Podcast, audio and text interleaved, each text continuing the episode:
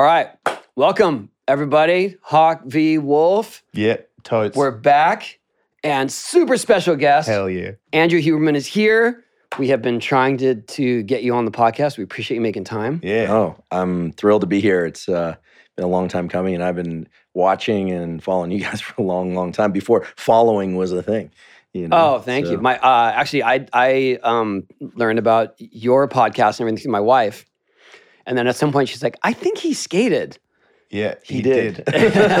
he did.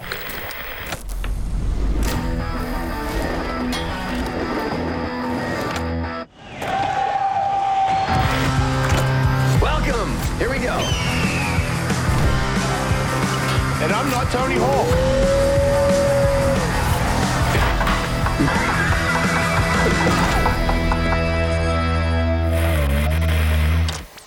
Picked it up at like 12 or 13, like every kid when it was you guys, Bones Brigade. Um, posters on every kid's wall. And then some of the kids moved into water polo and soccer. And then me and another guy named Paul Zwanich, who rode for Earth. Actually, Chris Miller picked, picked him Oh. up from a sponsor me tape, Mhm. put him on Earth. He was in the Now and Later video. He's my best friend. And then Where where was that? uh, he, we lived up in uh, Bay Area, Okay. Pal- Palo Alto, Mountain View area, so Mhm. South Bay. So there was the San Jose scene, there was the EMB scene, and we'd go back and forth, but we were on the peninsula, as they called it. And Paul was really good. Uh, he rode for Earth, then he rode for Dogtown, then for Think, Thunder, worked wow. at high speed.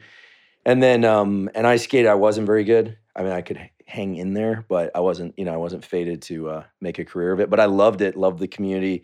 Started going to Embarcadero and made friends with Karl Watson, Nick Lockman, all those heads, and then the great Jim Thiebaud. And so I was Oh, part yeah. of that scene, but I wasn't really central to any of those scenes. But uh, I mean, a skateboarder. You know, That's through OG though. That, and those are the those are the dark years, especially of Yeah. street Yeah, skating. little wheels Yeah. and baggy Yeah. clothes and um and uh, rode some CASL contests. So we could talk about that. Um, some NSA, I guess it was NSA CASL. I can't remember, but the um, but that was my life. It was it was my life from 13 until about 16, and then I kept getting hurt, and then I got into Muay Thai and some other things, and then academia. But I always kept a, a piece in it. And then when I was a postdoc at Stanford, so this is after you finish your PhD, you do a five year postdoc. It's like a residency in medicine, but not medicine. Um, we had I had access to Burgess Park and Menlo Park, so I started skating transition, and then going to San Jose skate park because my After you were at Stanford. while yeah while, While I was you're a at Stanford. postdoc, so I was riding in my 30s. I can still have a little frontside grind on pool coping if I pump Oh, hard sick. enough. I mean, I'm not I'm not gonna um, impress anybody with my skills, but I can I'm comfortable on a skateboard. Yeah. it's like it doesn't. It used to feel more comfortable than walking, but yeah, that was my transportation. That's what I did. And Yeah. I mean, I consider myself a skateboarder. You know, I was gonna that- say, I don't don't you feel like you carry those ethos with you even when you're doing all this and have all the success Oh. and other Absolutely. areas? I mean, I'm always watching what people are doing, and um, Mike Blabac Mm-hmm. is the photographer and does all the Maestro. aesthetic stuff. Maestro Absolutely. photographer. Is uh, amazing. One of my closest friends now, and is part of the core four or six guys on our podcast team, and then. Martin Phobes and Chris Ray from DC. So we poached a lot of skateboarders from skateboard companies Yeah. because if you want to make content, you do it with skateboarders. That's the way to do it. I think it's weird that people are surprised that you are a skateboarder, as in maybe they think if you're a skateboarder, you can't be. Smart. Thank you. Is that what you're going for? Yeah, like, like like it's like, oh wow, really? You're you're such a smart guy and you're a skateboarder? Because I feel like people might get it twisted, but you'd be surprised. Uh, Huberman and I are very similar, very level, same levels of intelligence. I'm very smart. People don't know that. It's true. No, Yeah. I, I, I, I'd never know if you're making a joke or not, but you are smart. I think intelligence is one of those things where, you know, you learn the landscape and the facts and the skills you need to learn. I mean, I realized I wasn't going to be a professional skateboarder. Uh, Steve Ruge at Thunder and the guys at Real put they started put me on Flow Flow team for a while. Out of, Yeah. I think out of sympathy. Thank you, Shrugi. That's Um, something. It was something. It felt great. It felt great. But he was the one who told me. He's like, listen, you're never going to be one of the big guys. If you want to do something in skateboarding, you ought to think about getting involved in the industry side. And I thought about that for a while. But then I tripped and fell into biology, and kind of the rest is Tripped history. and I fell. know. It's like, yeah. Then I got into academia. Well, I, I followed a high school girlfriend down to Santa Barbara, and I wasn't intending to go to UC Santa Barbara. But then I wanted to be with her, and then I thought about joining the fire department, and then I realized getting a degree might be a good thing and some structure. And so but I, no interest in it before. I've always liked before. biology and animals Okay, and so understanding there was things. something. Oh, I'm, I'm like I devour books. I mean, I just- Okay. And back know. then you did too. I did since I was a little kid. Okay. But books about everything. Books So about weapons, books about sex, books about skateboarding. I mean, there weren't books about skateboarding, but you But know, the idea of going there didn't seem you were like, I'm just going to consume information because it's it's not difficult for you to do so. So you went there and it wasn't it sounds like it was pretty easy transition in, in, especially considering you didn't really have Uh, an interest in it before. Yeah, I mean, without going into the whole backstory, I mean, I had a pretty healthy family growing up, and then my parents split up at about 13, right about the time I got into skateboarding and going to Embarcadero and going on little van tours. Not Ford vans, guys. Skateboarders are just relentless. Like if you say it's, it's crazy to true though, right? No, I mean, we were I'm like, why is he protecting himself so much? Well, I'll tell you why. I'm not I'm like, it's unnecessary. I know, dude. Because Cool. skate, no, I mean, I think it's because uh, I don't want to give the impression that you know I was fated to, you know. So yeah, did got lucky because um, our friend Jake Rosenberg went to my high school. He was filming Guy and Gonz and Jason and all those guys Yeah. at his house. So you know, got to hang out with all those guys. But that's different than skateboarding like those guys. I knew that there was a gap there, right? That there was. It just doesn't count to me. I, I said to somebody before you came in today that the guys that were skateboarders that knew that they weren't going to be pro were more hardcore than us because I, I knew that there was a payoff. Mm. Like I was going to do it regardless, but it also helped to know that somebody was going to give me free gear, give me money. Wherever I went to the ramp, everyone's like, oh, so and so's here. That felt good. when you guys But it- got early fame, I mean, you know, I don't, um, I don't recall until maybe doing some podcasting. Know, walking in a room and people clapping is not something that uh, getting excited to see you is something that you guys experienced young. No, skateboarding in that community, in the punk rock community in the East Bay, was like my non-biological family because at that point my biological family pretty much disintegrated. Right. It's you know, my dad moved away and things were really, I was really feral. So it was great. I mean, I learned a lot.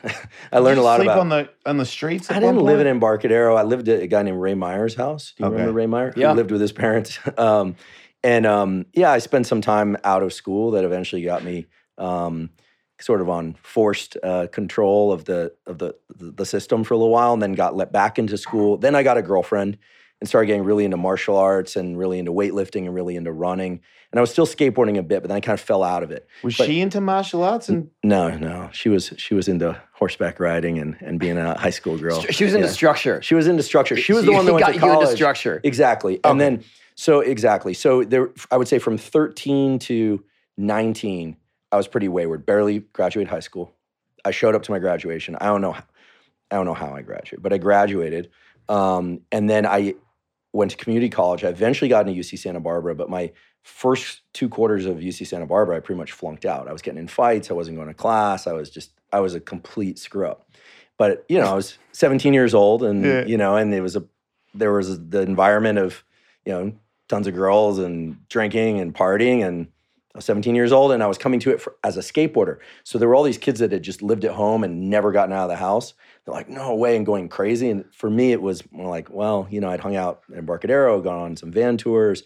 I didn't really have much parental oversight in the previous five or six years. right. And so I really knew how to cash in on the environment. It was Right. like, this is amazing. But school didn't happen.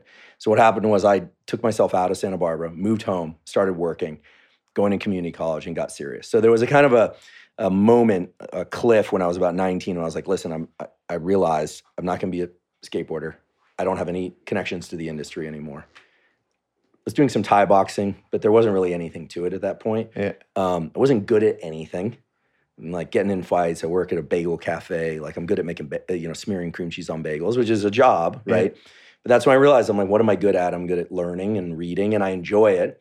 So this is the But it moment. seemed like I'm just had gonna, some- you know, some will like you just saying that you worked at that store like that's no nothing wrong with that but that's not for you you were destined to be like excel at something Well, I've always had a, I would say, uh, my gears turn fast. Right. Like I, I wake up in the morning, and some days I'm kind of groggy and I'm kind of didn't sleep well or something. But most days, if I sleep well, yeah, I've, I've always had a kind of intensity for anything I do. So when it was skateboarding, it was like skateboarding, skateboarding, skateboarding. Right. I was going to see what I could do with it, there you go and and I think eh, looking back, I had a ton of fun with it, and the friendships and the fun, and you guys know. I But mean, and but also the hustle and the drive. yeah, I mean, that's what it takes to be a skateboarder on any level. You already learned that early on. Yeah, and falling and and you know there weren't always filmers with us, and if there there were, they weren't pointing the camera at me. You know, so so I was I was really driven, and then Um, and then once I sunk my teeth into Thai boxing, I got really into that. And once I sunk my teeth into um, school, that was it. I was just like, and you know, it was interesting because I looked at school and I realized you don't actually, it's so trivial and obvious when I look back, but I realized I'm like, you know, unlike skateboarding, I can read until I collapse and I don't get hurt, Yeah. right? I can work like a maniac. I can just study, study, study, study, and learn. And so there was a direct relationship between how hard I worked and then my my score. So I went from like a C D student to a straight A student. Except there's this one class I got a B plus in that I'm still pissed off about, and it was that way the whole way through. Um, it was just um, biology, psychology, molecular biology, and I just loved it. I fell in love with it, and the community of science um, was different, obviously, than skateboarding. Yeah. you know, people um, behaved in uh, different ways, um, but it was also really welcoming. And I was really blessed. I had three advisors undergraduate advisor, graduate PhD advisor, and my postdoc advisor, all of whom were amazing mentors and really encouraged me. They Yeah. saw how much, you know, I literally lived in the laboratory as a PhD student. I was like, why pay rent? And just stay here, spend the money going snowboarding. I was close to Tahoe. But you stayed in the. I slept in the lab. Yeah, at the time I was single, I bring dates to the lab. Yeah. Yeah, show them some brains, you know. Yeah. Oh, What- brains you know? always get some. So, um, yeah, that, that, Sorry.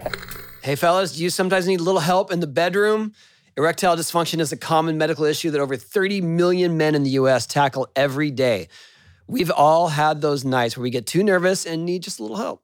Yeah, I'm used to admitting stuff wrong with me, so yeah, I need that. The doctors at RexMD will evaluate you online, no office visit needed, and ship medication directly to your door before the big day. They're the most trusted leader in men's telehealth. Take advantage of the best deal ever and save up to 90% off. 90% off. That's, That's almost free, Tony. that's Tony. like almost free, right? Yeah. That's that's borderline free. And pay as low as $2 per dosage with our exclusive link. Go to rexmd.com slash HVW for this limited time deal. Act now to take advantage of their deal by heading to rexmd.com slash HVW. Our exclusive deal will save up to 90% off, where you'll pay as low as $2 per dose on generic Viagra instead of $90 on Viagra. Starter packs of generic Viagra Cialis are now available for our listeners to get started. That's rexmd.com slash HVW for up to 90% off and a free gift. Your partner will thank you. and then when I was a professor, I got, you know, it was the first time I got a reasonable salary. It wasn't, you know, they don't pay academics a lot, but I got a house. I bought my first home. You know, I was 35 at that point, but a bulldog, um, and I had a laboratory. And I was commuting back and forth. I was at UC San Diego then, not um, Stanford. It was the same thing. And I was a skateboard mentality. I was like Costello. I told my bulldog, I'm like, listen, we're moving into the lab. Brought my fish tanks, had my skateboard. I still Yeah. push around campus. Yeah. And I was like, why would I commute back and forth? And I had the house. I'd rent out the house a little bit, make some extra cash, and um, and so I've always had that kind of you know sleep like a sardine, and and on the couch I can sleep anywhere. I can work until I collapse and get right back to That'll- it. I've had to I think teach. that's I've had to what- domesticate myself. I that's never, what the van I'm like you, Jason. you. I'm still trying to domesticate myself. That, that's what the van trips teach you for sure. oh yeah, That you can sleep yeah, anywhere. yeah, and you can and you can hold your pee. Because on a van Yeah. trip, it- like No one's stopping. stop, no one's stopping, so you have to you have to. Or learn. you can discreetly use a bottle. or you can discreetly use a bottle. Yeah. So I've got uh, questions because There's a lot in that joke. I, I need to know. I need to know stuff, and we don't have you for that long. So, I recently, uh, I used to shave my. I, I started shaving my ankles because I used to sp- sprain my ankles a lot, and I've uh, used sports tape with with that with the under tape. It wouldn't work, so I would just use sports tape with no under tape. So every time I pulled the tape up, it would rip my hair out. So I shaved my hair from my calf down to my foot. And then I had like fuzzy blonde hair on my knees and I didn't like it. So I shaved over my knees. And then I just shaved up and then I realized like it doesn't add up. So I just started shaving everything. Can't you use Nair or whatever that stuff was? Nah, I tried that a couple of times, but it I can't I- be good for you. My wife has explained to me that it's not about shaving because she sees me shave. I shave under my arms and I don't have any hair under my arms. Like so you I- just like the way it feels. I just go over my body with a shaver. It's like some sort of thing that like I feel like I'm clean. It's like a, maybe it's an OCD thing, but say, yeah. it makes it's like a little bit of a meditation time for me to like How often do you have to do this? like every couple of days or something, depending on. But I've How are recently, we utilizing his expertise? In Well, this? hang on a minute. All Let right. me, dude. Let me ask a question. Let me get into detail about it. Okay. This is my you have life. been, you have gotten into great detail about it. I'm not done. Okay. So anyway, I'm It's like a, a strip tease. I'm a head. Not Yes, finished it is. yet. It's yes, it is. Let Follow me me. undress the What they call it in England, the wind up. in a Yeah, seductive manner. Oh, wow. So anyway, I'm a bald guy, and then all of a sudden, my wife tells me that I think I didn't shave. And she was like, "I actually like it if you got a hairy chest." And I was like, "Why didn't you tell me that?" And she's like, "I don't know. You look like you like shaving yourself." I was like, "Yeah, but I would do that." So then I did it, and then she likes it. So then I grew it out, and I was like, "Man, it looks weird with my legs." So I let my leg hair grow out, and I can't commit to my arms. It doesn't feel right. But then it got me thinking, and that's what this. Here comes the question. my hair wants to grow long. It's like a, it's blonde hair, but it wants to grow long. Is that because my body is growing hair to stop me from getting cancer from the sun? Like, is there a body reaction where, because I'm fair, I'm fair skinned, is my body growing hair on like my arms and stuff, and, and, and to to stop the sun from uh, killing me? Yeah, I mean, hair is protective. So a couple things. One is um, Wasn't a stupid question. hair. Hair I think the, the hair is growing to prevent you from getting All more right, so tattoos. to It could be trying to protect me. No. hair. I mean, hair is protective. If you ever, uh, well, you guys have both gone snowboarding up to the mountains. Yeah. And um, when you have some hair on your face, it's less cold and less painful, right? Yeah. So it is protective. Um, it acts as another layer, right? Yeah. Sure. Um, the interesting thing about hair, at least the most interesting thing to me about hair, is that every one of your little hair follicles, which are all over your body, has stem cells in them. So, Nah. that- yeah, they continually renew that hair. So I'll give you a couple facts about hair that most people don't realize. You know the reason hair goes goes gray, which I'm starting to get a lot No. more, is that as you age, that follicle starts making peroxide. So when like guys like Tony and them were bleaching their hair, do you- no, you hadn't had naturally blonde hair, but like in the '80s, I remember everyone was like Yeah, bleaching their yeah. hair. No, I was. With peroxide, your Yeah, body I was naturally- exaggerating it, for sure. naturally, naturally makes uh, the number of kids that had that haircut. I know. Oh my No, god! it People watching this are not going to uh, just. You have to understand the number of kids that showed up, skateboarders and non-skateboarders, with that haircut. Was Yeah. unbelievable. I, I, someone told me that that um, there were it's barber shops or uh, hairstyling places in their town that, that would say salons that said Tony Hawk haircut and then a price. Yeah. Amazing, Which is Amazing. bizarre. amazing. Freaking awesome. I just borrowed it from It Staab. is awesome. so anyway, I wait, borrowed it from Staab. Got it. Got it. Um, hair yeah. changes color. So, it, so it, you, the the hair follicle has a little stem cell niche. There's some stem cells in there. Yeah. There's actually a guy up at UC uh, San Francisco named uh, Yamanaka is his last name. He won the Nobel Prize showing you could take a hair cell, you can put it in a dish. This this is happens now. You can give it four what they call Yamanaka factors. These are just like genes that you make during development, and you can turn that cell into anything: a neuron, a liver cell. This is going. To, this has completely eliminated the need for embryonic stem cells. You know that whole Yeah. debate because those were taken from human embryos. Yeah. They don't do that anymore. They can take any cell, they can grow it in a dish, and they can grow a a, a Jason Ellis liver yeah. for you to give you back a liver. They can. I this took is now care- I, possible. I, it's, I might have needed that if I hadn't have quit drinking. I think I'm okay. yeah. So it's good. So I don't want the Jason Ellis liver, by the way. way. Fair. the, um, so you know, hair is an amazing little biological niche that we could talk about for hours. The peroxide thing, the stem cell thing. But what you're asking is, you know, is is it the body's attempt to protect you from something? Yeah. Basically, it's a carryover from evolution where we evolved from species that had a lot more hair on them, and Right. that hair has regressed for whatever reason, but probably because you know, and That means I'm a bit of a Neanderthal. little bit. Uh, if you did 23andMe, Surprise. I did. No, I we did kn- do it. let me guess. I was. We did it on the Let show. me guess. You're and it above was- two percent. It was like out of like seven people, and I had what I was the biggest Neanderthal out of the everybody. well, then, well, I'm guessing you both have some Neanderthal genes. Yeah. I mean, everyone do- does, but significant Neanderthal genes, which is not a bad thing. It's protective. they're good Your things.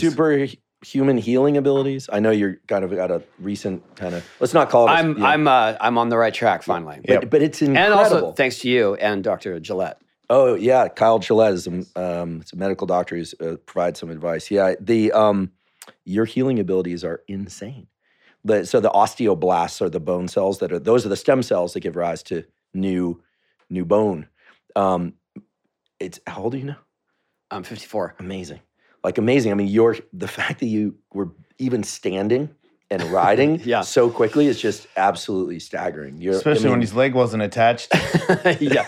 well, that- and I know you do a ton to support it, which is which is great. I mean, you take care of yourself, but I think that um, people do vary in terms of their healing abilities, and that's a it is correlated with longevity. I mean, if you Mhm. you know, it's like the Wolverine character in the X Men, right? I mean, he lived what like 150 years, and Yeah. he could heal fast. But you're probably the closest thing that I've heard of or Oh, well, seen that somebody can heal like that is incredible. Uh, it's funny the the doctor that did my second surgery that got it straight. Um, he said my bone was so dense that he broke a drill bit off in it, and you can see it in my X-rays now. wow. There's you're a drill you're bit in my tall too, so you probably make a lot of growth hormone, which is Mm. good. I mean, these are just the realities of biology, Mhm. right? You, you know, you make a lot of growth hormone in your pituitary, so that's part of the healing process. Is growth hormone? It's released in the first couple hours of sleep. I don't know if you're, are you a good sleeper? Uh, pretty for the first couple hours, I Yeah, am. Yeah. Well, that's when growth hormone is released. Yeah, And I- um, anyway, your healing capacity is, is remarkable. But yeah, I think that going back to this hair thing, I mean, I think there are a bunch of vestigial, like kind of carryovers from earlier forms of humans. So, like the appendix, we don't use it, probably had some function. You know, you don't need your appendix. Um, Huh. um, male breast tissue.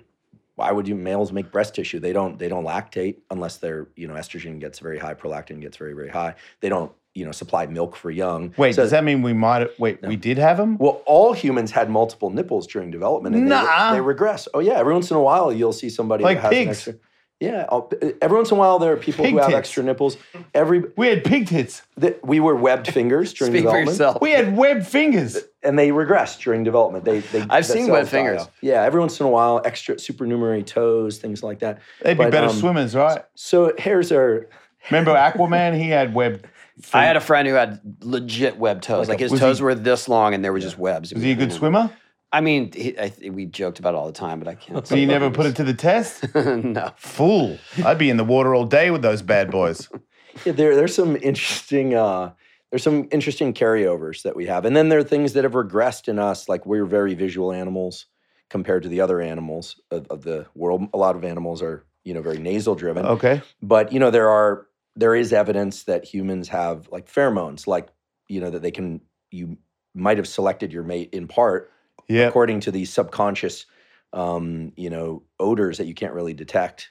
Um, women tend to have, be more strongly odor and pheromone driven in terms of mate selection than Yep. men. Um, but we've given up a lot of these older functions, you know, evolutionarily ancient functions for things like vision. Um, you know, we have we're one of the few animals on Earth that have trichromacy. Uh, Your dog doesn't see like you see; it sees reds and greens as orange and brown. It's not black and white like people say. No, it? there are a few people who are colorblind for something called achromatopsia, where they they literally see in black and white. Yeah. Uh, one in eighty males is red green colorblind, so they see the world like Yeah. a dog. So there there are a bunch of things about us that are optimized for life now, and we've given up a bunch of things. But hair is uh, just a kind of carryover. What Um, about going bald? Why is that? Uh, high levels of a hormone? We're, we're, I love the rapid fire because this allows me to just. This is what I enjoy doing. Well, good. Get Um, ready. You, uh, men and women both make testosterone and estrogen. Yeah. Believe it or not, women have more testosterone than they do estrogen, but still lower levels of testosterone than men. Is that why I have to do estrogen pill when I do testosterone? we can talk about that. But men Sorry. make testosterone. Um, in your case, you've told me that you take some exogenous testosterone. You take Yeah. a little bit of extra. Um, in men, some portion of testosterone is converted to something called DHT, dihydrotestosterone, and that's responsible for male pattern baldness on the head, beard growth on the face. So it has opposite effects there. It's responsible for uh, penis growth during development. And it's res- actually there's a there's something Is that what happened? well, actually, there's a condition Hey, down. Hey. Yeah, there's a condition called. Um, Dick jokes with Which way? Jason. Which way did it happen? Well, Oh, man. Sick burn. there's a, A actually beard there's is a, better these days. there's a genetic uh, there's a genetic condition where people don't have the receptor for DHT. Yeah. Um, and there's a this is well known. I think it's in the Dominican Republic because it's genetically inherited that some uh, children are born. They look. Um, biologically female, so it looks as if they have a clitoris and a vagina, and then at 12 they sprout a penis. It's called N- the guevedoces. Yeah. yeah, you can look this up because DHT is secreted during development in the utero Yeah. to create the penis and and regress the the female anatomy, yeah. and then at again in puberty. And so so you you've lost your hair because you make high levels of DHT, my friend. How Yeah. can they fix it? You want your, you want your hair I back? was gonna say, and the next question is, You Look, want your hair I know back? that I know Yeah. that yeah, I know that they do. They can take ones out and then they put them in there and regrow it, but I can't because my head's covered in a tattoo. So they can transplant those hair stem cells. Thanks for setting me up earlier for that answer. Right. Yeah, they can. They can transplant the follicle with the stem cell niche. I gotta be honest with you, unless you're, you know, unless you're not shaving your head. I mean, chances are, how do I how do I be kind about this? I'm too I'll say like a skateboarder, like your hair's not coming back. No, it's not. Yeah, I know. not But there is coming is a thing. If this Yeah. podcast, like and describe, if it gets big, then I know these people that do the glue on wig thing, and it looks real, he dude. did, he did have it for a while. It looks real as shit. Everybody was like, "Dude, I thought you were bald." I was like, "What are you talking You about?" You got a good shape. I've always head. I'll just hair. roll with That's it. I'll just roll with it. 'cause That's when you know that, that's that's when you know um, if Jason is, is financially stable or not. If, That's he, all- if he has that's the all I'm trying to say. or not. Yeah. I, I mean, I, yeah. So when, you, when you see me and, and you're like, Jason, yeah. and I go, "Yes, Doctor Huberman." Or you can do like the Tony Hawk hair of the '80s. You can, uh, Yeah, oh, get the how Tony did you Hawk see? haircut. I always wondered how do sheepdog see and how did Tony Hawk see through I think that I think it was just more like I would put it down for photos. Yeah, I would, I to I would try to make it like get just over the eye for photos. it's pretty dope. I I uh, I confess I was jealous of the straight haired kids in the neighborhood because I had kind of Oh, curly, yeah. wavy hair, and so um, I couldn't do it. Dude, You Yeah, I'm- do like you had to do the I would romantic have thing. crimping iron or something. Yeah. No, the, Dude, uh, no I'm I, I, didn't, I did not attempt. and then I'm coming on this show and I'm be like, hey, hey, guys, I did it's Tony Hawk. But mate, could you imagine if Nutrafol was our sponsor when we first do it, started doing shows? I I can't imagine, but we would would we be better? I would be. I would have hair. Oh, instead of tattoos? I would have both, but if do you know how cool I'd be if I had full locks and you just saw like a little bit of wolf right here? I, I don't know. Nutrafol's hair growth nutraceuticals go beyond genetics to multi-target the root cause of thinning, including stress, hormones, nutrition, metabolism, aging, and lifestyle. All of those things that we are at risk for, Jason, through Yeah. whole body health. Physician formulated using natural medical grade ingredients. Nutrafol drug-free patented technology provides consistent reliable results without compromising your sexual health. Men showed progressive improvement in hair growth and thickness after three and six months. Nutrafol is also trusted and recommended by more than 3,000 top doctors. You can grow thicker and healthier hair and support our show by going to Nutrafol.com slash men and entering the promo code HawkWolf to save $15 off your first month subscription. This is their best offer anywhere, and it's only available to U.S. customers for a limited time. Limited time. Plus, free shipping on every order. Get $15 off at Nutrafol.com slash men. Spell N-U-T-R-A-F-O-L dot com slash men. Promo code Hawk Wolf. Now, back to the show. Do you want to know what It'd I, be I- two Hawks. It was if an you want to amazing get into the haircut. weeds on that, I was growing it out. I was going big. I was going to go like full. You know, when um, uh, Red Hot Chili Peppers Oh, they yeah. they went like all the way there. Yeah. I was on my way to that before them, and then I went. We went did Police Academy four, Oh yeah. and I was David Spade's stunt double. And the hair and stylist came up. She's like, mm, no, and just like all Didn't these ask. bangs. I was the stunt double. It wasn't up to me. Like I was just the I was the pawn in their, you know, and in millions their of game. kids everywhere. Were And like, I, I was just like, I was like, uh, but I could. I, just, I watched the hair fall down. I was like, I'm not. Oh, I, I guess they I'm not doing paid that you anymore. well. I hope they paid you well. That? No, I got fired. you got fired? Yeah, As a because- stunt double. What'd you do? I got fired because I was too tall. Oh, Wait, they I was didn't know you were too tall before they cut your No, hair? I, I got hired and then we didn't shoot for like another six months. Oh, and in that time, I got went through a growth spurt. Amazing. By the time we got to Toronto, I was way taller than David Spade. And so HGH screwed you up. they you sent over. me home and then they flew in Chris Miller. So oh, David Oh, yeah, okay. Spade's character in Police Academy 4 is goofy footed and regular footed in the in the clips. Fun fact. But anyway, that was my that was my hair story. Amazing. And does 900s and amazing indies. So they like, you know, yeah. that's a joke only skateboarders are going to Yeah, get. The anyway. sickest frontside nose bones Yeah. and that, hundreds. that Grant Brittain photo of, of At Chris Upland. over the Yeah. over the hip is an amazing. God you ever photo. skate Upland? Uh, no. Oh, you were kind of, it was like just after that, yeah, right? yeah, And when I was in San Diego, I used to go down to Del Mar and kind of wonder where the park was. Oh, know? yeah, it was I used dirt. to- yeah, I used to. Um, To go So to- tell me, tell me the story. You've, you've. Uh, I, I haven't heard it in great detail. Oh, but yeah. You met my parents. Okay, so in it must have been I must have been 13, 14. Uh, my dad moved out. I was living with my mom, and she was doing her best to kind of give me some So, structure. what year is that? So this would be like 1989, probably. Um, and there was a contest at uh, Linda Vista Boys Club. I don't remember if it was CASL or NSA or something. And I went down there, and um, there was a street contest the day before on some tennis courts. Mike Carroll, I remember because I knew Mikey from Embarcadero. Um, anyway, I can start listing the names, but that's the era. I know there's some video footage someplace. Was that the Um, one where the guy tried to jump in off the fence and then hung up on the quarter pipe? yeah, I think that that guy's name was Snaggle, and it was in And the he got he got Makes KO'd. Yeah, and it, do you You remember? seen do you know who's, Do you remember this? Uh-uh. Seen that clip? His name was Snaggle, and this Dude, was it in the it was chain. nasty. Was oh, he fell all? Uh, yeah, I think it might I've been. seen that- it. I've that seen the video. Yeah. Yeah, this was in the chain wallet era. Yeah. Remember that? Yeah. And he had literally a chain, like a like Yeah, like a real one. like a chain. It was he was Yeah. just kind of yeah. Anyway, that guy. I respect that. Um, but then there was a vert competition the next day. Competition contest. Um, and I remember uh, who was there. W- Uh, sticks out of my mind. Uh, uh, Cookie hit Jenkins. Mhm. But the, the the finger flip, Yeah. the, I finger flip, he calls yeah. that thing, but he That thing flips was it one pretty way, flips wild. it the other way back. Yeah, so Sidewinder. contest was Sidewinder, there. yep. Was skating the little, there was a mini ramp there. I was skating the mini ramp, hanging out, and everyone cleared out. And the only two people left there were me and Billy Waldman. And your dad, who was involved in the contest Yeah. structure, right? Um, came up and was like, "Hey, where are you guys going?" And he and he was really on Billy's case because like Billy was like fully tilted. He was, you know, I don't know where Billy is these days. Does anyone know? Was he was he the one that wrote for World Industries? Yeah, it was the Demon Child Yeah, shirt. Was mhm. him and um, Yeah.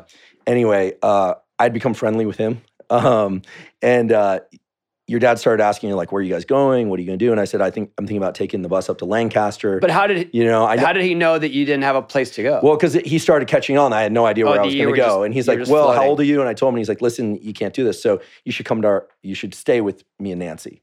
And I was like, "Mm, "Okay." And, and he's like, "Do you have your mom's number? We can call and her." Billy's not You invited. know, actually, Billy was invited. oh, he was. Billy was invited, but then Billy oh, that's wild. I don't know if I should say that. Let's just say like Billy was engaged in some behaviors that then I think Frank was like, this is not a good idea to bring him along. Right. So I can't remember when he So dropped that's out. that's on Yeah. that's on brand for my yeah, dad for it- sure. Yeah. So um, he, I went with your father and your mother to dinner. I'll never forget. They took me to dinner, and uh, Did you go to Sizzler? I don't remember, but it was it was like a really nice family restaurant. We ate, You and, went then to I'll Sizzler. and then I'll ne- and then I'll never forget this.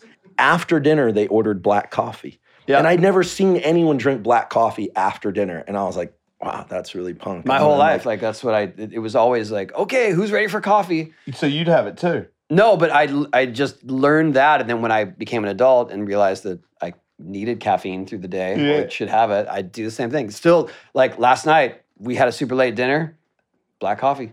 Wow. Maybe that has something to do with the superhuman healing abilities. But yeah, when so we then went to your house, the house you grew up in, or one of those, and they're like, "Oh, this is Tony's room." And people, I'm telling you, because uh, I mean, I don't know if anything can uh, embarrass you about your success. Like it's it's phenomenal and it's it's earned. By the way, it's incredible. And I walk in, and there wasn't trophies. It was all trophies. There was like literally no place to sit down. Oh. There was a bed, but it was literally trophies. You open the closet, trophies. You open a drawer, trophies. It Well, was you know what's just- funny The is- entire room was trophies, and I remember just being like, "No way!" Like I, knew, I mean, I knew because I knew who you were. I didn't live there though. That's you didn't live funny. there. You'd moved out. So yeah, so that would like they just they kept them all. Aw. I was it's gone. amazing. Yeah, They made a trophy room. that's why he'd bring people over just to impress them. I, Like, I don't know. It was cool. I mean, listen, for me as That's a young awesome, though, skateboarder, even though I was in the street thing and not the vert thing, I mean, it was awesome. And so I stayed over. I slept in your bed, Tony. I slept in Tony Hawk's bed. I bet was I, know. 14. I know the bedspread actually. That's just funny.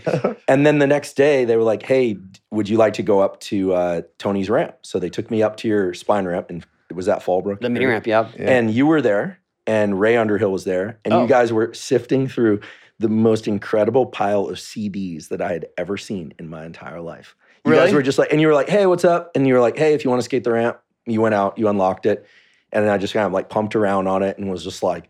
This was like being trans. I mean, like Yeah. what what skateboard kid in the late know, right? eighties? But we we we, we didn't skate. crazy. I don't think you guys were skating that day. I mean, if you had skated, I would have remembered, right? Right. But I remember thinking, well, this thing is really big. Yeah. It has a spine, which Yeah, the ramp you know, was a lot sick. of That ramp vert was ramps didn't have fun. spine ramps back then. Some did, but not too many. Was the None vert ramp there then? yeah, it was. It yeah, because was? I pumped around on it. Uh, uh, you went up the hill to the vert ramp. Mm, I believe the mini so. ramp was attached to the house. Maybe I thought the mini ramp was a vert ramp. the mini ramp was, really a the mini ramp was seven feet high, and then and then if you Oh, no. walked up the hill, No, the vert ramp yeah. was was Yeah. twelve Yeah, I didn't drop in. I pumped around on it and was like, with oh the bowl God. attached to it. Mhm. Yep. Okay, yeah, pumped around in the yeah. bowl because Visalia Skate Camp had a bowl. Yeah. So the next year when I went to skate camp, which of course it makes it sound like my parents sent me a skate camp, a bunch of kids from Embarcadero realized we're like, this is skate camp. It's run by skateboard. We just went to skate camp. Hung out until they realized that we weren't campers at skate camp. and well, then just left. Don't do this, did that kids. take? This was like early '90s, right? You know, so you just get away with it. Um, we stayed for like a week or two. Awesome. Yeah, it was fun. That place The, uh, was really cool. place was amazing. Visalia. yeah. Place Yeah, was so went much there a couple fun. times. Um, so yeah, I mean, I So he how long did you stay at their house? stayed two nights. So it was the, the night before and then the next night. Oh, and I remember so just cool. going back and they could tell like I was so stoked. I was like floating. I was Yeah. you know 13, 14 years old. Went back to high school. I was supposed to be in school, but I left for the contest. I was doing a lot of that and by myself or with friends and just like catching rides. Um, as I mentioned, I was just kind of feral and doing my thing. And I went back and I was like, you guys aren't gonna believe this. Like I went to Tony Hawk's house, slept in his bed. They didn't. Believe, did they believe? Did they believe you? Well, at first they didn't, but then that sounds like but- a bullshit No, but I got photos. No, but I got photos, and my and Frank called my mom, and he was like, "Listen, you know, you can't just like let him float around." And she was like, "I'm having a hard time controlling him," and you know, that was just Aw, the man. beginning of it. But um, it was incredible. It was really incredible. Oh, my dad called your mom. Oh yeah, yeah, oh yeah. No, because he was like, "Listen, you know, like everyone left, everyone had some place to go. You know, he's So 14. wild. I know, right? Yeah." And she was like, "Thank you," and she was like, "He's such a nice man." Aw. You know, this kind of. Your parents were super nice to me. They, yeah, I, no, they were because my, my dad had a, a very rough upbringing and was floating a lot, and so he recognized that. Mm-hmm. Yeah. And, and he did that for I mean a lot of my friends growing up he could just tell that they didn't really have anywhere to go so a couple of them lived with us for a while Mhm. um Yeah, but I- yeah he was he was very good like that great. that's that's really Cool. I never forgot it, and um, and I didn't you- know that story went so deep I thought you just somehow ended up staying No, at their no, house no. at one point It was amazing, and I remember thinking like, "Wow, they're incredibly nice." And I mean, you know, to all of us growing up, you were like a god, and so for me, I'm like in your bedroom and meeting you in Yeah. Man, person. I wish I wish you and you were cool. Like you were just you were cool. You were like, hey, yeah, if you want to pump around on the ramp, cool. And like, actually, I think I was grateful that you guys weren't there because like, what was I gonna do? All I could do was watch, right?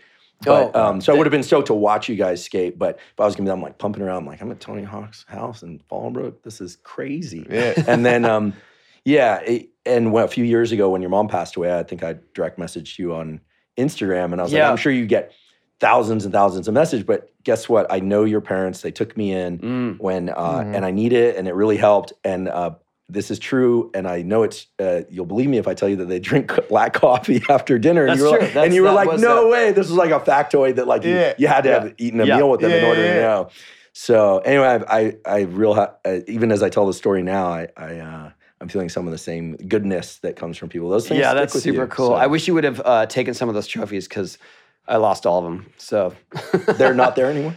No, I I mean at one point I just didn't like living with the accolades or or you know what I mean? I just felt like I want to keep doing better. I want to keep getting better. I, I don't want to live in the past. And and I I remember seeing photos of other skaters, BMX riders, what anyone athletes and they're always like, "Here are all my trophies." And I was like, "Man, I don't want to live like that." But it worked. I mean, Well- we, we just had Rick Rubin on the podcast, and um, people ask him, like, do you have your platinum records, your Grammys, and all this stuff? And he's like, no.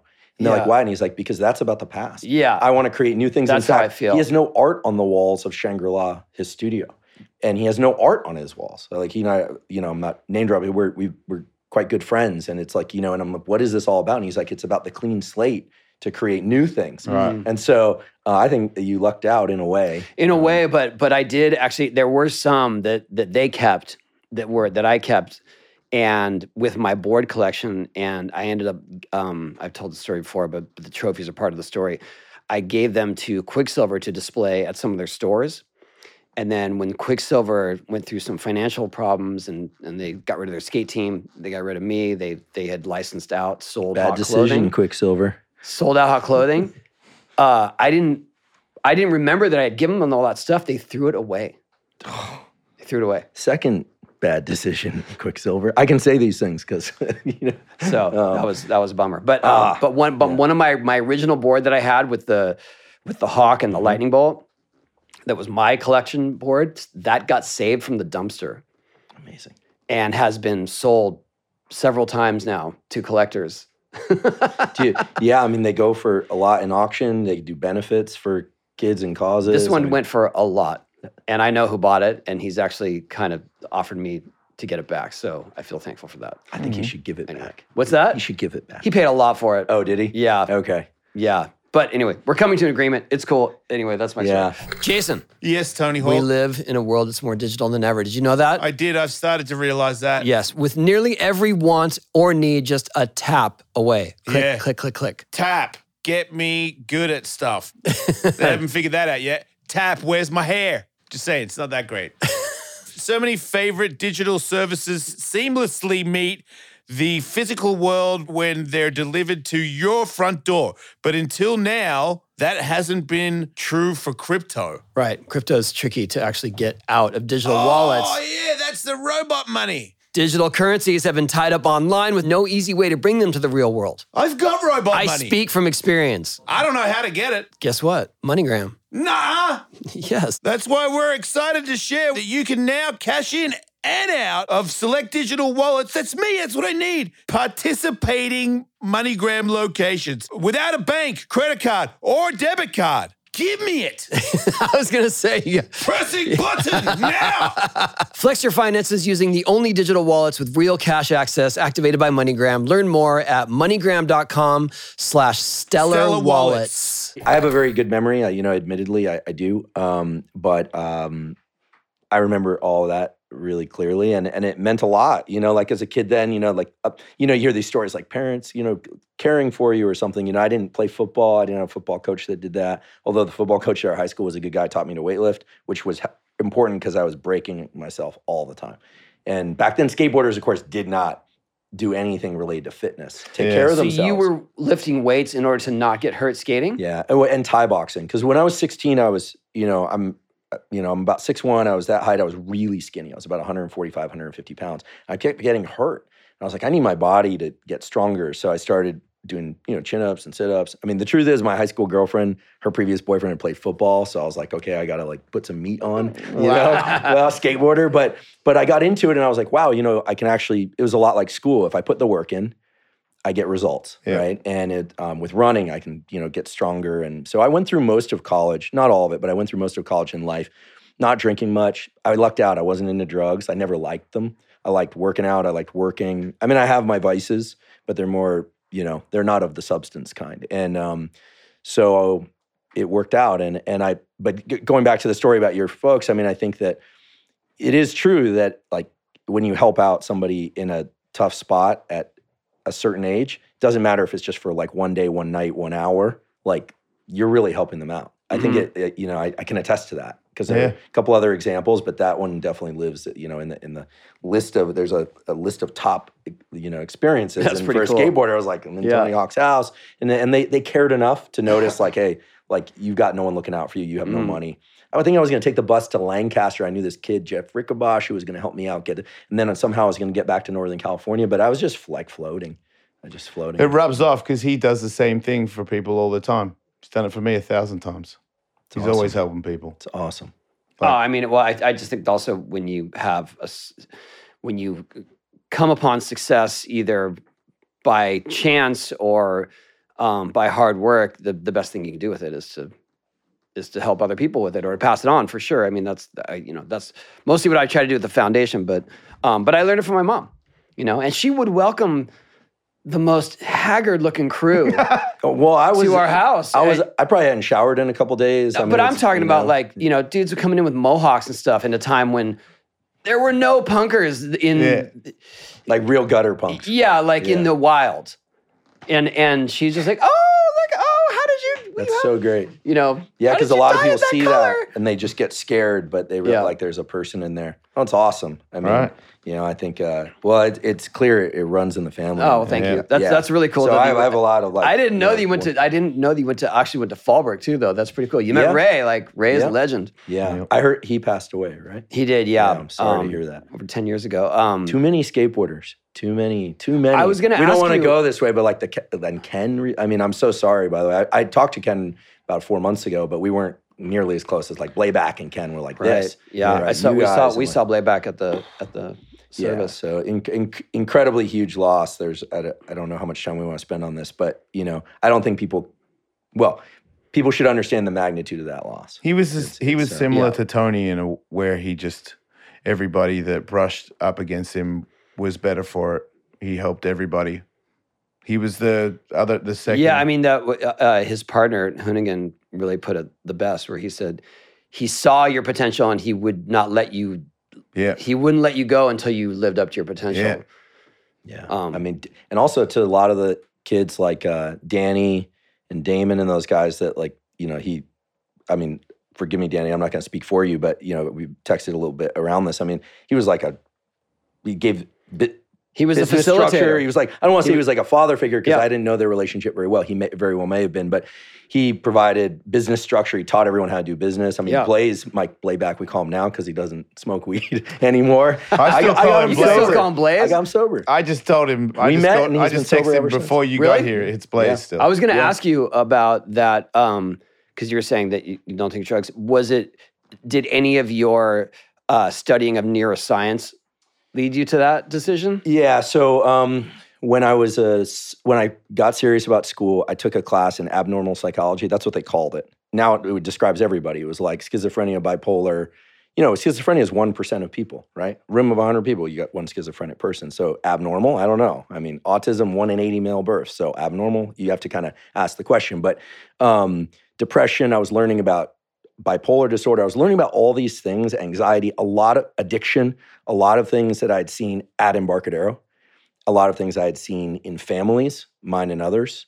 Um, and all of a sudden I'm learning it's neurochemicals and there's a there's an understanding to it. And, and I think the field of psychology is super important too. I have great respect for psychologists and talk therapy has its place. Psychedelic therapies definitely are showing themselves to have their place, um, et cetera. But at the time I was like, wow, like the brain's amazing. And you know, I drank back then. I wasn't into smoking weed. I never really liked it. I like being in control of my my faculties, as they say. Um, but I was also training, so I want to get up early the next day and run and lift and study. I need. I mean, I was coming from behind, so I needed to catch up. And I felt like the one advantage I had was the fact that I could not drink or do drugs. And I just kind of blew past everybody in my classes because they were all hungover or, Early or bird gets the cramming. worm. Yeah, early bird gets the worm. And you know, or even at scientific meetings when I was in my 30s and 40s, I'd watch people show up the first night, everyone would get plastered. And then on day three of the meeting, everyone's just like, you know, falling asleep in their chairs. They look like garbage physically, you know, they age more quickly. And I'm there like, you know, like the kid in The Simpsons, like, oh, oh, like that, you know? Yeah. And I, I'm just, I'm not as smart as them. So I have to work harder. In order to work harder, I need to take better care of myself. So that was kind of the logic. I, you know, I, I definitely party now and again. I'll have a drink every now and again because I don't have an issue with alcohol. But, um, yeah, with uh, by time I was in my early 40s, I was like, you know, I just don't want to drink. I just wasn't interested in it. Um, and then when I met Blabac, uh, it was in 2019. He came up to me and was like, "Hey, listen." His, his words. He's like, "I'm a pile," and I'm like, "What?" He's like, "I'm 60 pounds overweight," and he's tall, so he kind of hides it. Yeah. I was like, well, here's what you do. You just, you know, don't eat until noon or one, drink coffee and water, you know, and um, just get on a bike and But he just did pedal. it. Just That's pedal like your life depends on it. And um, and just quit smoking weed. And the, the thing is, he just at that point, he just he hasn't touched Yeah. alcohol or weed From since that He looks, 2019. conversation. he looks Yeah. like a different person. And he's lost 60 pounds. Then Yeah. he started lifting weights. Yeah. He looks amazing. Like Yeah. he's super strong. He does. also, maybe it's those Polish genes and the fact that he grew up in rural Ohio, but like Mike's hand grip strength is like Yeah. superhuman. He's also just he's really strong and he's carrying all those camera bags and he's he knows physical hard work. And so when I asked There's a him, lot like, of "Did you-" there's a lot of aggression in there. Like he comes, He hides it comes across. well. Yeah, like he's. I've always known that about him. He's always had something in there where I'm like, you. If you popped, I am running, dude. I've Like got you stories, are- but I don't know if I should tell him. Anyway, he has two kids, including a son who's in his 20s, who's a good skateboarder. yeah. uh, Noah. And uh, I've seen some uh, interactions between those two, and uh, and it's like, let's just put it this way: Mike can hold his own, you know. Like, but he's an incredibly fair, kind, Uh-huh. and um, but yeah, I, I remember asking him the other day. I was like, wow, you did. You got completely sober after so many years. And look, I did an episode for the podcast. Uh, But our- when, when he approached cannabis. you, when he approached you, he knew you were Yeah. Oh, this. Yeah, obviously. he heard. I didn't have the podcast yet. We started that in 2021. So this was 2019. I was like, listen, uh, yeah, Jake Rosenberg was like, he knows a thing or two about health. And I was I like, see. and so I was like, yeah, you know, you could do the cold shower thing. You can do it. But if you want to lose weight, you got to eat less. If you want to eat less, you know, I'm not going to tell you what to eat, but, you know, just restrict the number of hours that you're eating each day, kind of intermittent fasting thing, and drop the alcohol and weed, and you're going to be good. Yeah. And he just did it. But he started getting up every morning and he gets on the Airdyne bike, you know, the Yeah. one with a lot of resistance. He'll go for 30 minutes all out. I, and I'm like, "Are you okay?" And he's like, "I feel like I want to puke." I'm like, "Well, you're all right?" And he's like, "Yeah, it's great." Yeah. You know. And then he um, started paying more attention to eating well, and um, and then he found he could work more. So, you know, before Ken died, he and Ken like he'd go out to Vegas. They were doing all the the driving stuff and photo stuff. He'd shoot for Subaru or Ford or whatever it was, and for seven days straight, minimal sleep. And he's like, I can do so much more even under these crazy schedules. Oh, right. Then he'd come in Yeah. for the podcast Yeah. work with us in New York, do six interviews in three days. We've done some live events and just just blitz, and he could just do so much more. And um, I think it's also cool to just see somebody just make the decision. 'Cause I asked him like, "Did you go to AA meetings? Did you go in?" He's like, "No, I went to the gym." Like he was respected. I didn't care if he was a good skater. He was Blaze. Like he was the most legit photographer I'd ever met in my life. I didn't even know his first name. I met him. I was like, "Blabac photo." Oh, I was like, right. Yeah, "Blabac yeah, photo, Yeah. Blabac photo." Yeah. And you know, and now he's one of my closest friends. He's like family to me. You know, because we kind of grew up the same. You know, he left rural Ohio, Michigan. He drove out at like Embarcadero, 13, right? 14. Yeah, he he slept in the clothing stacks at the Gap and Blaze. skating Embarcadero. I mean, the best is when he comes on, you have to ask him. Um, he grew up when he was seven years old. Seven. His parents gave him a can of dip and a, What? and a, and a automatic rifle. And he would just go into the woods and just like dip and like shoot rifle, like he was in the middle of nowhere, right? Like he, you know, he grew up like that. I don't know then- this guy. Oh yeah, no, and then he and then he moved out. Anyway, I'll let him tell his story at some point. But he's an amazing kind of guy. But the, He's the best. But same thing, like he found a craft that works for him. And even now, like we'll be out doing some podcast thing or live event or something, and you know, two in the morning, you know, every once in a while. Well, he's trying to get his sleep right now, but he'll just constantly be noodling on photos. I'm like, can you send me the photo of that thing? And he'll just he'll go through a thousand photos to pick the one and just get everything right. So, you know, the people that I think that do well in this business, like you guys and any business, they just pour everything they have into their craft. Um, sometimes to to a fault, but you know, to me, it's beautiful, right? I mean, or Rick, right? I mean, Rick's got a balanced life, Rubin, but he, you know, he spends a hell of a lot of time on the creative process. Like when someone comes to work with him, it's like that's it. Yeah. he'll just disappear All for in, weeks. yeah. and it's like you know you don't you don't accrue that that kind of uh you know that list of accomplishments and anything without just being a kind of maniacal. And so sometimes i think substance abuse goes with it or other beha- what they call process addictions behavioral addictions. So food sex like those kinds of addictions sometimes go with it because ultimately it all comes from the same source which is this dopamine circuit of anticipation excitement and drive. That's dopamine and drugs like cocaine and methamphetamine, those are the worst, as you know, because they deliver dopamine without any effort. I mean, you have to find it, buy it, et cetera. It's illegal, but you get these huge dopamine surges and nothing else really can compare for a while. Mhm. And so that's why process addictions are brutal in a different way because they don't give quite as much of a dopamine hit. But the problem is sex and food and washing your hands, which is more of an OCD, not an addiction, but those are part of life. And so you can't eliminate them completely, Right. right, in most cases. And so, you know, I think that when you find driven people, you almost always find that there's some parallel tone of challenge in regulating. Mm-hmm. And the people who really succeed are the ones who learn how to balance that over time. Yeah. And, you know, or go. The, the good thing about substance abuse is that you can go completely sober, right? Right. But I want to be clear. I did an episode because you're sitting here, maybe, and because it came up around cannabis. I did an episode on cannabis, and Yeah, there are it. some health benefits to cannabis for certain people. But it was the smoking part that's bad. The you said. smoking vaping's not so great, but because of the the carcinogens. But Yeah. But there are people who benefit from it. There are people, in particular, there are a lot of young males who smoke really, really high concentration THC, Yeah. and that can trigger psychosis Right. later in life. So, and we're seeing more of that now. Wow. Um, yeah, but I'm not saying cannabis is bad for everybody. I'm not saying, you know, I will say cocaine, amphetamine, heroin, or opium are bad for everybody. Yeah. you know, there's just no way around that. So I, I don't want to come. at me. I'm This not- isn't like a high school class because I didn't even attend high school, right? Yeah. But the I um, meant because you already know, knew that. But I want to be like- I clear. I was looking for that. Yeah, confirmation. especially if knew that, skateboarders are listening, because skateboarders are going to be You like, wouldn't do any of that "Oh," you know. stuff. Yeah. So, and then people always say, "Well, weed's better than alcohol," but that's not really the best compare. You know, what I mean, it's like cutting off your your hand, worse than cutting off your. You your- just gotta. foot, I, I you feel like people say that when they're trying to duck that they do anything bad. Yeah. Like it's. I know. I know. It's. You know. What would be better if I didn't smoke weed at all. I know. I just. I just like me on weed, But there's some people creative, but and you seem and it's, and it's, and so does everybody else, I like which me is on probably weed. the bigger part because I And- feel like without it, I'm just too pushy and too snappy. I need to chill out. Well, I mean, I, I don't want to name names, but there there are you know well known comedians who've said the same thing that Right. it helps them in their creative process and it helps them be more regulated. And these are high intensity people, so. Look, I, I mean, I'm not here to tell anyone what to do or not to do. I just think that with alcohol, unless it's, you know, a couple drinks or fewer per week, like it, it can become a problem. And with weed, just depends on how much and how well life is going, right? When you put Yeah. it with the addiction thing, like eating, but you've got to eat, it, it's like saying to an alcoholic, you can still drink, but you can only have like one drink. And that for an alcoholic would be a trigger every time you had it. Yeah. So to be, Yeah. the, like to, you're married and you're a sex addict, and then you you can have sex, but you can only have you know like it it, it does make it a lot more confusing. At Yeah, I mean, that. so much so that a lot of um, a lot of physicians and people who work in the addiction field are still having a hard time to like really defining the behavioral side you know what's addiction i think it's when it becomes maladaptive and your life starts crashing Right, and you still Right. choose to do it. yeah and listen some people are in relationships where their agreements are such that they can see other people some people are in Right. monogamous relationships and so if they go outside the relationship once then their life turns into a, a, a ball of mess and so there's context to it Right, so Yeah. I'm okay because I'm okay to do it. I don't get in trouble. I just have to call and get approval, and then I'm good to go.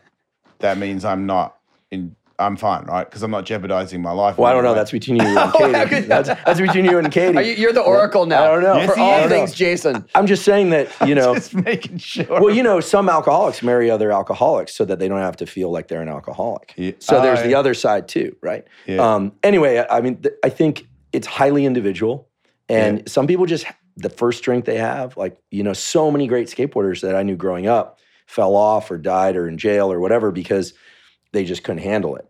And, Oh, I, know, I tell that. and- I mean, I tell that story a lot. I mean, you seem. I wondered this about you for a long time. I mean, it seems like you're in your 50s. You're still skateboarding super well. You're super healthy. You don't look like you're in your 50s. You're healing up.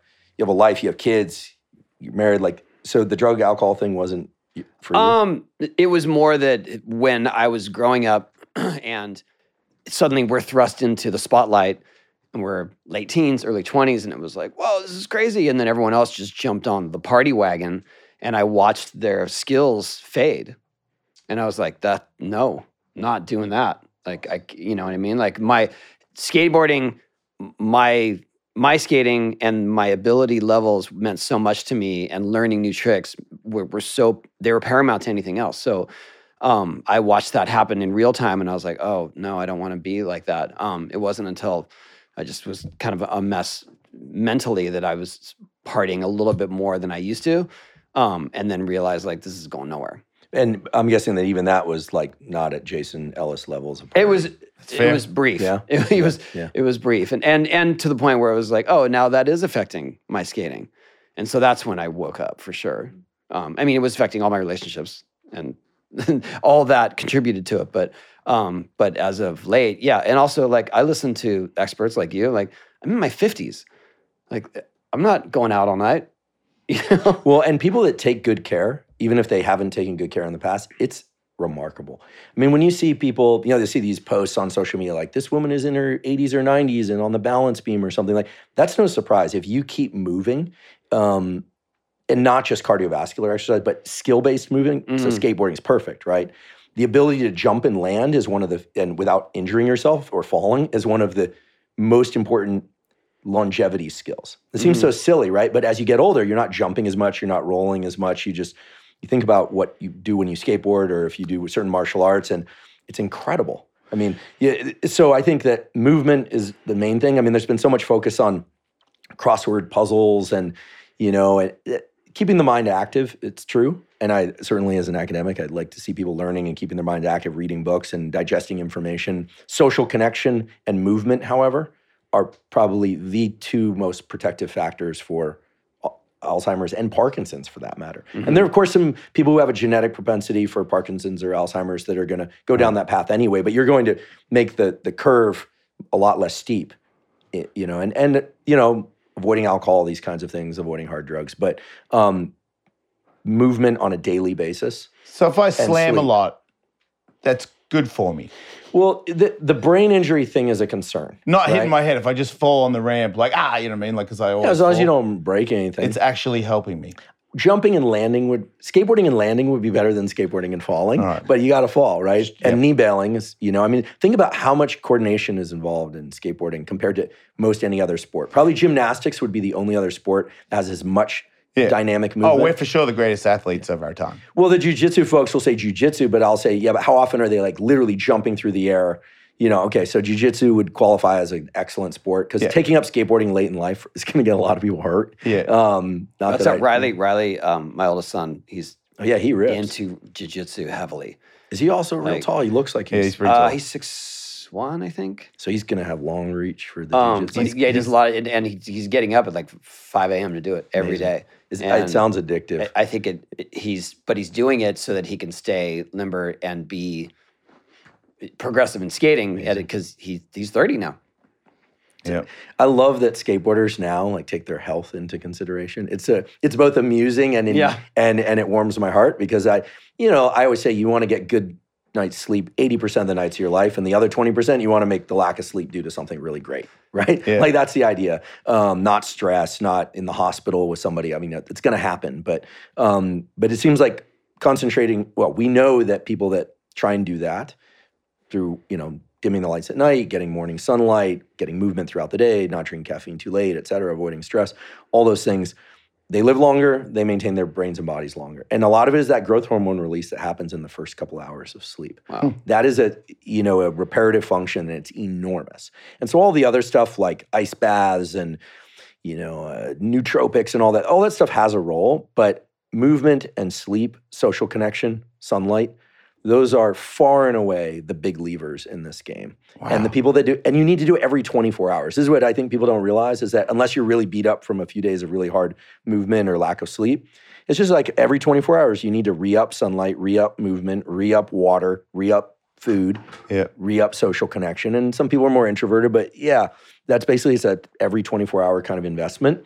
So and you look at the phone. longevity and it's insane. People live into their 80s and 90s like th- there's an 80 year old sprinter and he sprints faster than most 40 year olds it's crazy And there's a thing where when you see it, then you believe you believe it can be done. Yeah. Because I feel like there are older people doing stuff at such a high level now that you know, like 30 year old skateboarders, they could they shouldn't be in their prime, and now there's 38, 40 year old guys that are amazing, and then there's 50 year old guys that are still on the ramp with them. Yeah. Like there was no 50 year olds when I was Well, I, growing up I on the actually did a speaking gig recently.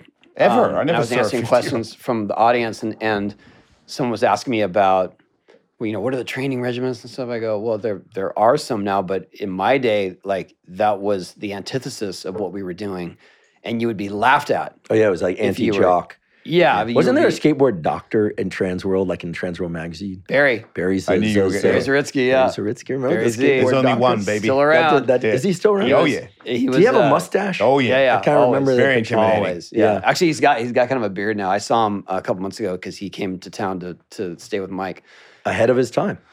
ahead of his Really? time. Yeah, Yeah. Because now, I mean, I, ice too. I mean, he he was he was the first person to advocate for Amazing. ice, and everyone's just like ice. Yeah. I hear from skateboarders all the time now, like you know, how long to be in the ice bath, and you know, what should I take? And he's out of his what? He's out of his ice mind. like there's ice and then there's Barry Zaritsky. How long does he want you in the I, ice? I blew out my knee in the loop. I popped three Bursa sacs and then got on a plane to do demos with Tony and, and announce. And I showed up and the plane blew my knee up. And he was like, I need the key to your room. And I was like, okay. And then he would come in every three hours to put massive amounts, not Yeah. a not a knee. I mean, he used to. I, I remember he would. I remember Jeff Phillips rolled his ankle super bad at some event where it, it looked broken, but apparently it wasn't. And he made him stick his eye, his foot in in ice in a bath, and I never had seen that in my life. yeah. And and Jeff was like screaming, like, no, but he's like, keep it in there. Got keep it in there for 20 minutes. 20 minutes. And he skated. Amazing. Yeah. Yeah, because back then the the uh, level of uh, therapeutic knowledge among skateboarders was like duct tape the question was, do you put it over or under the sock? You know, it's like nobody nobody thought about. He taught like, me a thing rehab. at a demo where I would get on my back and put my heels on his shoulders, and he'd have two big ice bags in his hands. Oh, and, then and you you just, go up called and ice down your, stripping. your That's yeah, his ice move, strip your legs, and I could totally feel more power in my legs for like 20 minutes to the point where I have got off out of a demo and gone, Barry, ice me, like because Yeah. I knew that it would give me a, a guaranteed extra kick. Do you tr- do you have those compression pants? Have you ever tried those? The air compression when you travel. I'm gonna get you one. No, of these. I've had have to s- I get some wear the extra long ones for Tony. That when you travel, the I first wear the night socks, in, I have to. You just you. It's like a you zip into these things and you just and it fills with air and it, it's a compression. Oh, I've thing. seen those. They oh my god, you lot, feel dude. amazing. You feel amazing. I don't have any sponsor relationship Is relationship it to this water thing. in? Is it ice in there or No, it's just air. You Oh. plug it in, and you feel incredible. I don't know why. Yeah, it's crazy. That and then when I land in That's New York, I make a beeline right for the there. Russian bomb. Your legs don't feel incredible. You do. you your whole body. Well, the flight over and the yeah, absolutely. Yeah. Okay. Yeah. You feel amazing. I mean, if you're going to go our next travel and skateboard, you can have mine because I don't use it anymore, and mine will fit you. It won't fit Tony. Yeah. He'll like Tony will be like, Why don't you use it anymore? Uh, because I haven't been traveling as much. Oh, I guess okay. Yeah, maybe that's Oh, so why. you only use it on the plane? No, I use it when I get to the hotel. If you use it on the plane, that, that would be say, so how do you get Ellis. Like everyone saw Ellis has got the compression suit on the plane. It looked like he's ready to parachute out. That's what I understood. That's what I thought. he was No, when you about, yeah. land, when you get get to your hotel or something, Okay, so it got takes ten minutes and it's a it's a reset. Because But like- normally I'm looking for a sauna. Anytime I land in a city, I'm looking for the Russian banyas because Yeah. their saunas go to like Super hot. 50. Yeah. And they have the cold plunges and they'll hit you with the eucalyptus Yeah. branches. Yeah, I do that. There's one in New York on Wall Street, and I don't. Again, they're not a sponsor, but I love this place. I think it's called Spa 88, and the saunas there are so hot, and you go back and forth between that and the cold after a flight into New York, and you feel amazing. It's just. They've got one here called it's Voda Spa, Oh yeah, and they've got the extra hot one when you go in there and, and you can get a guy that'll whack you with the leaves. At What the does same that time. do? Well, the leaves are to bring the blood to the surface, as like circulate uh, for circulation. I'm I'm a big believer in the sauna and the hyperbaric chamber and the cold. I mean, if you're taking, you know, th- those are the those aren't the first steps in taking care of yourself. The other, it's We the both other have the things. cold plunge. But I I, think it, I- yeah, I have a. I, I did the hyperbaric chamber on my first go round of recovery, and and I, I got gun shy just because my bone never connected. My fault because I skated too soon. But I spent so much time in that hyperbaric chamber that I, I'm like, I don't want to go back to that thing because no, this time around, if you didn't don't work that last Yeah. time. You're probably a good candidate for the peptides, though. We talked about. Do you, do you use peptides like Yep. BPC one five seven? Yep. Not a lot of clinical data. Not a lot of excuse me research data on it. Quite a bit of Uh, anecdotal data. Listen, you heal fail. You you heal faster. But you have to make sure you get clean sources. Like you don't want to go buying the gray market stuff from China. oh no, I'm because it's contaminated. We have the same. thanks place. to yeah, thanks to It- you. It, I it makes a big connected difference. with Dr. Kyle Gillett, Mm-hmm. and uh, I've been giving myself shots. Yeah, and BPC is a, it's a gastric peptide, and there's it's been known for over hundred years that if you have a tissue that needs repairing, you put it in the gut. You know, they used to take fingers that were severed off and they'd put them in the gut, and they would regenerate. Then they'd reconnect them. There's an there's all sorts of gastric juices that are. I'm putting supportive for mine stem right cells. at the break site, right at Yeah, the fracture yeah, site. Yeah, should work locally. Huh. Yeah, that and um and sleep, and then some of the things that promote growth hormone and sleep, like Goji berries have growth hormone, but they don't have enough growth hormone to do anything, do they? No, but they have a bunch of other stuff. Oh yeah. Yeah. Yeah. The acupuncture, you know, acupuncture is a real thing. You know, now I think it's actually covered by insurance. So much so that there's a lab at Harvard Med by my friend Qiufu Ma Yeah. is his name, and he's studying the mechanisms for acupuncture. And they're they're going in all these sites. You know, you ever seen the acupuncture dolls with all the Yeah, little sites? yeah. They're going and they're systematically figuring out what's happening when needles are inserted at these different sites. It's incredible. Like certain sites stimulate nerves that cause less inflammation in the pancreas. So this is like a, these are published in high quality journals. Other stimulation sites cause you know less inflammation in the in the liver in the kidney. So all this stuff that you know everyone was thinking was just complete It's you know not. woo, it's not.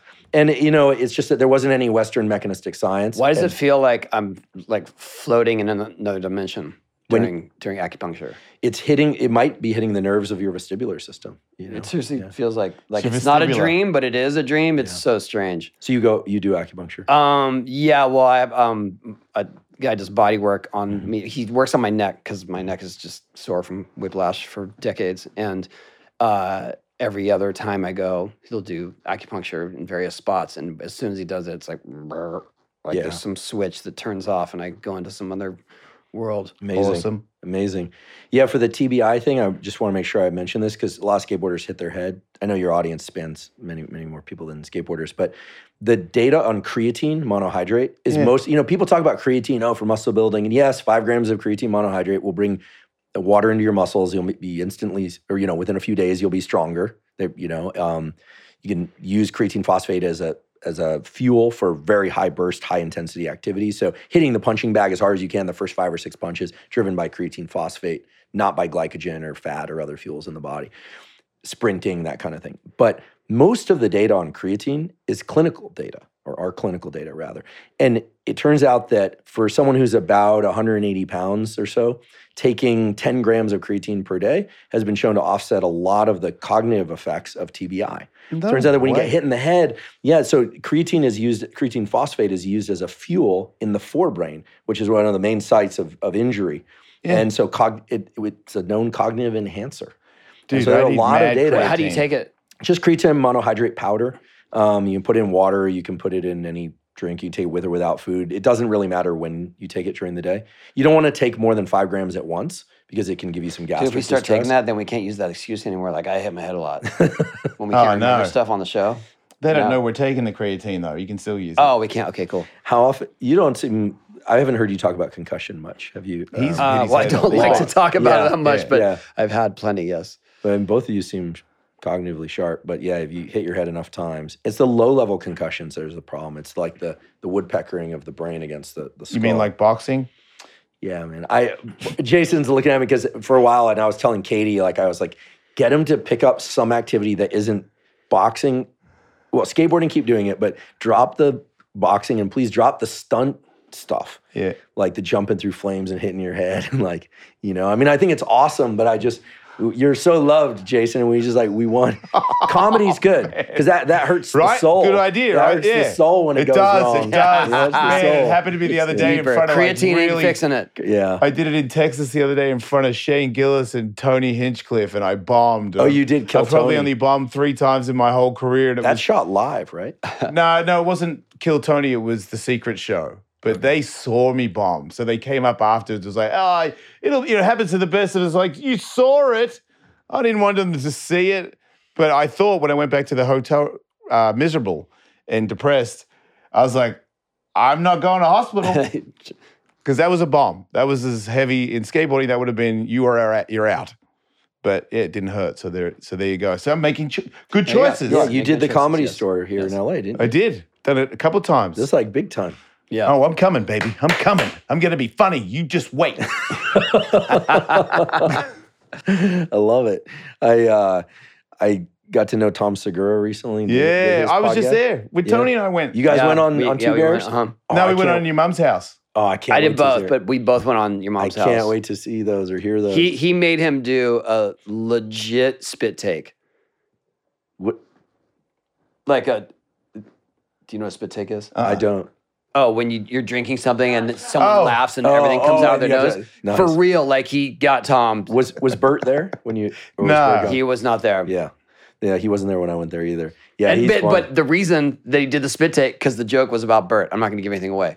Oh, I but he can't said to something see about that. Bert that made Tom lose it, and it was, Okay. Those it guys a are moment. great. Yeah, I Yeah, remember it- it. you know what I'm talking about, right? the comedy community is amazing, and and I think are the you know pioneers of podcasting, right? I mean, Joe. Yeah, and others, yeah. I mean, among for the sure. greatest pioneers of podcasting. Yeah, Yeah. yeah. they're. Yeah. I look up to them. It's funny how you get like when I'm in skateboarding, I look up to them. I got into MMA and I was older, so most of the fighters were younger than me, and I always looked at them as older and wiser, no matter what their age, because of the level of skill that they had.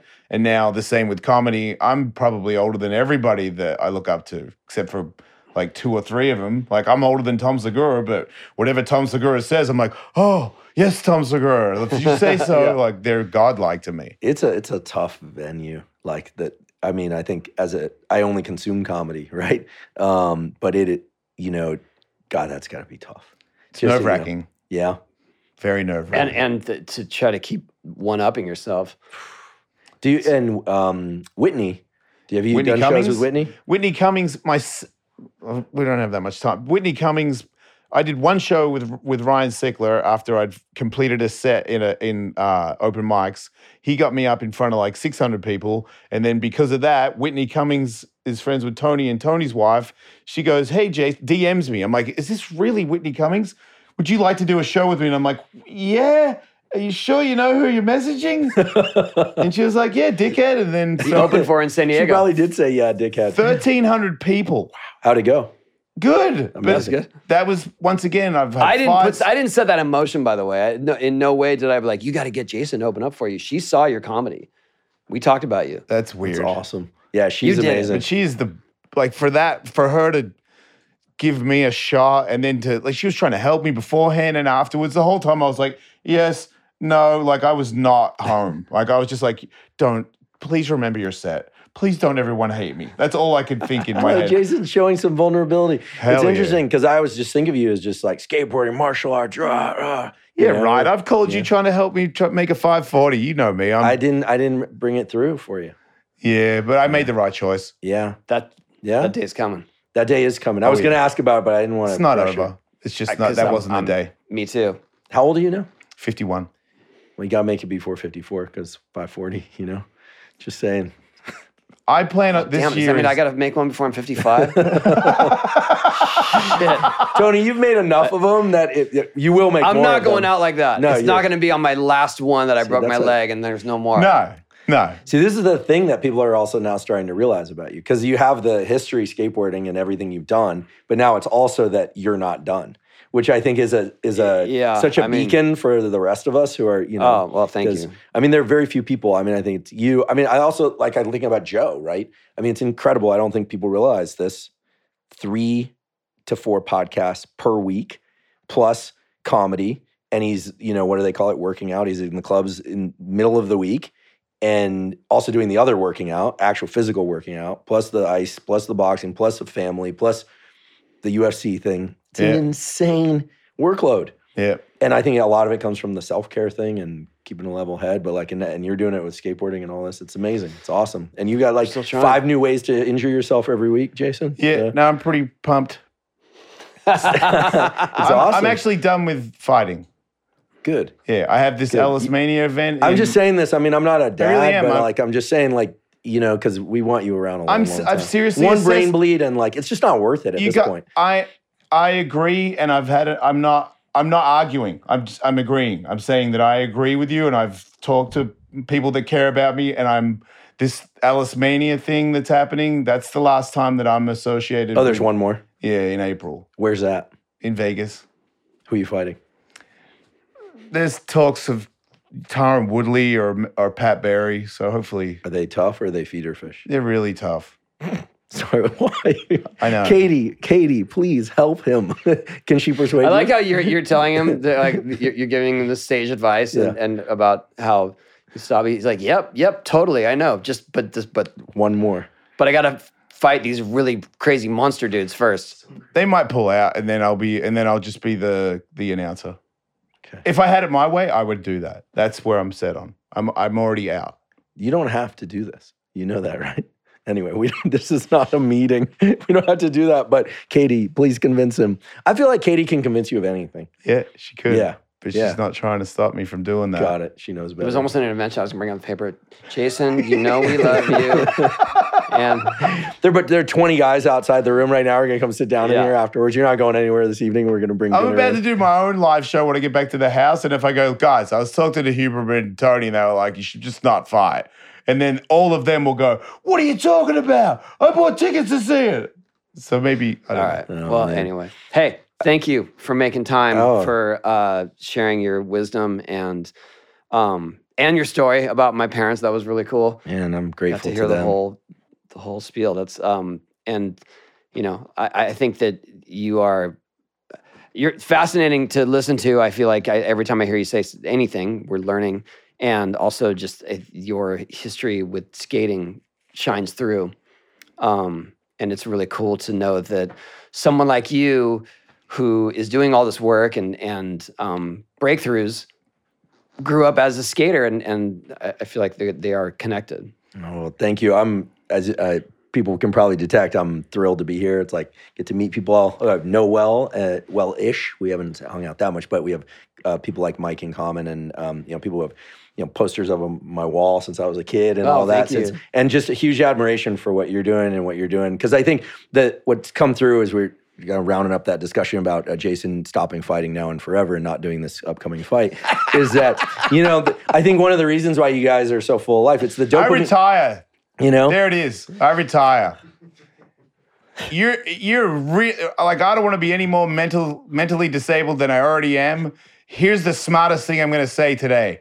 I retire. I'm sorry, but I'm not fighting at Ellis Mania. There you go. Fantastic. All right, we're gonna hold you to it. Yeah, I think that you know, like the the dopamine and drive and longevity thing. I mean, once somebody gets a hold on that throttle where they can, you know, put it toward healing up and getting skateboarding again, many more 540s or doing comedy or science or podcasting, whatever it is, or art or music. You know, when you have your hand on that throttle and it's that's great. It's when it's controlling you that it's a mess, right? Yeah. But what's cool is that people in their you know 20s 30s 40s 50s are doing it and what's interesting like you were talking about riley it's your son's name like if people are starting that earlier like oh i'm going to roll jujitsu so that i can skateboard longer in their 30s Yeah. just yeah. think about the Yeah. long arc of this so i you know i'm like getting you know uh you know chills just thinking about like if people are starting that now Mhm. just think about the long arc of of all the things that people are going to be doing But So you're doing exciting. that more than any of us, dude. You're talking to the masses, and you're talking in a t- in in ways that people like myself can understand. I don't listen to all of it, but I take little pieces here and there, and I and I keep them. And if I'm keeping little pieces, that means everyone else is, and they're all getting healthier, and they're passing it. You don't know about Huberman. You don't know about the sunlight thing. Like I've said that thing to people. They go, "Yeah, I know about the sunlight thing, dude." I'm like, "How do you?" Oh, yeah. Everybody knows now. Mm-hmm. So you're helping the masses, dude. Live longer and be happier. Yeah. It's a big deal. Thanks, and Will. living by example, which Well, is thank you. which is hugely important. Thanks. I do do all the practices. Well, it's a labor of love and a, and a compulsion, just like skateboarding. So That's why you're so good at it, dude. That's how it goes. thanks so much, guys. All right, thank you, Like and describe. and stay healthy. Take care of yourself. Don't fight. Don't fight.